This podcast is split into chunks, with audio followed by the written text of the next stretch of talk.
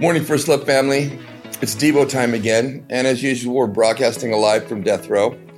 We're going to be looking at Jeremiah 29 11 through 14 this morning, so let's do this. I was a dead man walking until you left this dead man walking back to life. For I know the thoughts that I think toward you, says the Lord thoughts of peace and not of evil, to give you a future and a hope.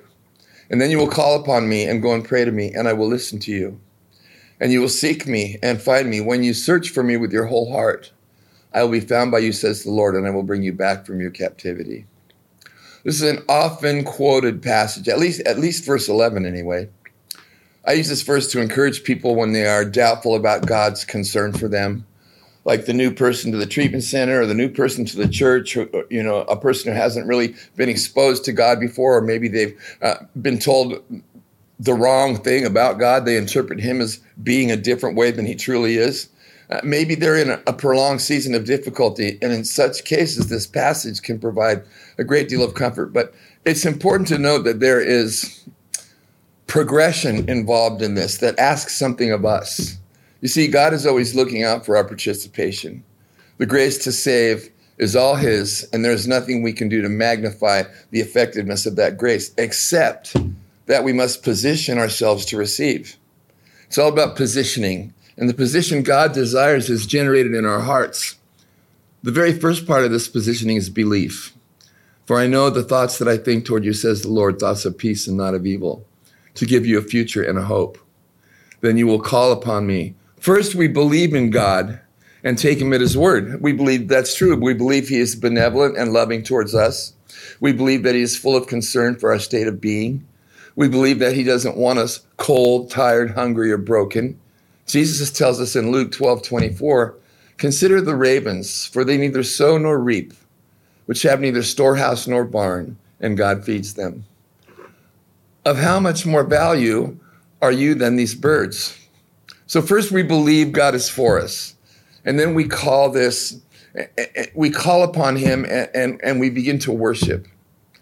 Even though Paul says we should make our requests be made known to God, I don't necessarily think that we need to go down the list of our problems so much as we need to worship and praise God continually. Jesus also said in Luke 12, 29 through 31, and do not seek what you should eat or what you should drink, nor have an anxious mind, for all these things the nations and the world seek after, and your Father knows that you need these things.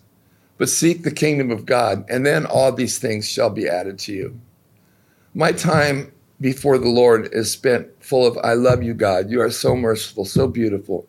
Fashion me to please you, my King. I sing the songs of David uh, uh, to the Lord, and, and, and I, I do ask for things, though. I ask for things Solomon asked for so that I might better lead my family and the people that God has given to me to influence over, to have influence over. And I, I pray for vision and, and greater passion.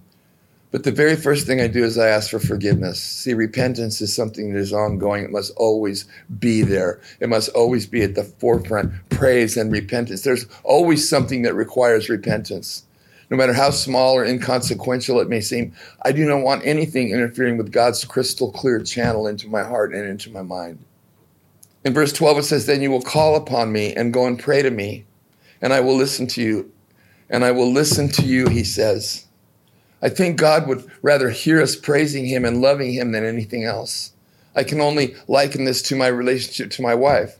When she's just curled up with her head on my chest saying, I love you so much, it's much better than, honey, tomorrow could you please finally get the dryer fixed? At last, the, the best part is when he says, I will be found by you, says the Lord, and I will bring you back from your captivity. You know, we've all been held captive by different things at different times in our life. And when he says that I will bring you back from your captivity, what he's saying is, I'm going to set you free. I'm going to set you free. Your worship, your praise, all of these things come up before me like a, a fragrance and I am going to set you free so that you can worship me with your whole heart. So that every day you can fulfill the mission that I've created for you, the good works that I prepared beforehand that you could walk in them. They're to glorify me. They're to glorify me. That's what God has to say to you today. Let's pray. Lord, I'm so grateful that you come to set captives free, to give sight to the blind. I truly was blind and I was held captive, unable to see the truth and enslaved to a lie. I love you, Almighty God, and I praise you with all of my heart. We are yours today and every day. Amen. Have a great day. Join us again tomorrow. God bless you. See ya. I was a dead man walking until you left us dead man walking back to life. This is First Love Church. Welcome home.